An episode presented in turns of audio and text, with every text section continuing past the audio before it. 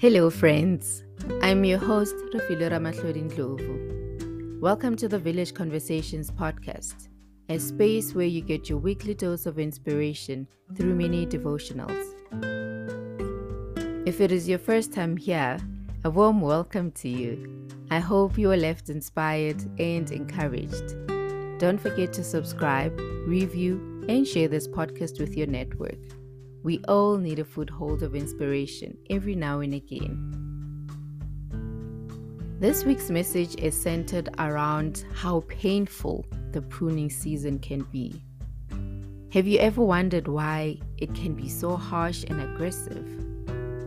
When trees and plants get pruned, I can only imagine how naked and exposed they feel. Nevertheless, the truth is, in all its harshness, we, the plants, trees, and human beings, we need to go through the pruning season because we can't bloom if old leaves or buds are still intact. We have to let them fall off freely. For the stubborn ones that won't fall off freely, we have to help them by plucking them off this was my reflection when I realized that my plant might be dying. Although the flower petals on the stems were half dead, I kept watering the plant in the hope that they will bloom again. When I realized that this wasn't going to happen, I started taking them off, one by one. As I did that, I felt a release from within a release symbolic of me letting go of things that were holding me back from my growth, from being and living the life that God had designed for me. I wondered, why do we keep watering dead places, hoping to revive them? When in fact, something greater and better is actually waiting for us on the horizon, something that God has prepared for us. With that in mind, one by one, I plucked the flower petals off. But worry was subletting in my mind. So when it kicked in, wanting to hold me in my tracks, my husband and daughter assuringly said, They will grow again. And with that, my daughter roughly pulled one out. I asked her to be gentle and to leave it to me to tender. She did. Anyway, I didn't buy what they said about the flowers growing back. So I took a closer look, and of course, I found a flaw. One of the branches was turning brown, and the already waning hope of that plant ever blooming diminished even further. Isn't this the same with how we sometimes approach life? But how do we get out of it? You may ask? Well, during a season of pruning, be careful where you place your focus on. Where you place your focus can either help build you up to get you to your blooming season or drag you so low that you never care to experience the beautiful season awaiting you. Now, what do you do in the season of pruning? I urge you to practice gratitude daily. Every day, reflect on the things that are that you are grateful for. Counting your blessings daily shapes your perspectives and outlook on lives, on life. Because it's in our nature to always be chasing from one thing after the other, we tend to overlook or recognize the little miracles we experience daily.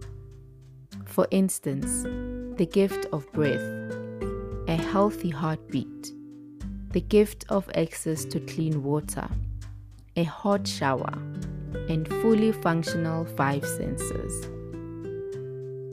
The entitlement bred by our egoistic ways tells us that, ah, these things are doing what exactly they should be doing. It's their job. But realize that in that moment, when you think about that in that way, how privileged you are to actually be having all of that. Think about someone who is on the incubator right now, fighting for breath. Think about another whose lights were cut off yesterday because their municipal bill has been in arrears for a long time. Their hot water and lights are now a distant memory. Think about that mother on the street who fled from her country, hoping for a better life in a foreign country for her family, but yet finding herself, child in tow, begging for her daily bread just to survive. Think about that. Think about everything, then look around at what you have and are able to do and accomplish daily without much hassles. Reflect on these things daily and practice gratitude for them. You may be waiting for change too, waiting to be unleashed. But remember that for a transitional shift to happen, you have to be comfortable with sitting in discomfort. During the pruning season, there is a lot of discomfort. When you are present enough, not running away or deflecting, you will actually feel it take a toll on all of your senses, even in parts of your body that you never knew existed.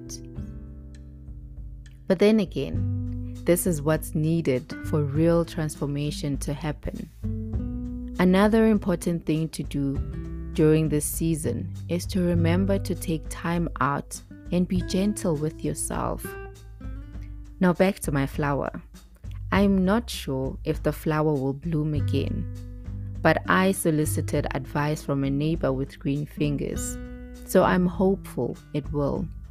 However, if it doesn't, then it is also okay. After all, such is life. What should be restored will be restored. Pruning is about making space for something new. So I am ready for whatever may come. I will embrace it and continue practicing gratitude for what it is. I hope that you have been encouraged and challenged by this message, and I hope that you infuse gratitude as part of your helpful habits into your life. Thank you for tuning into the Village Conversations podcast. Have a blessed week and stay blessed. Goodbye.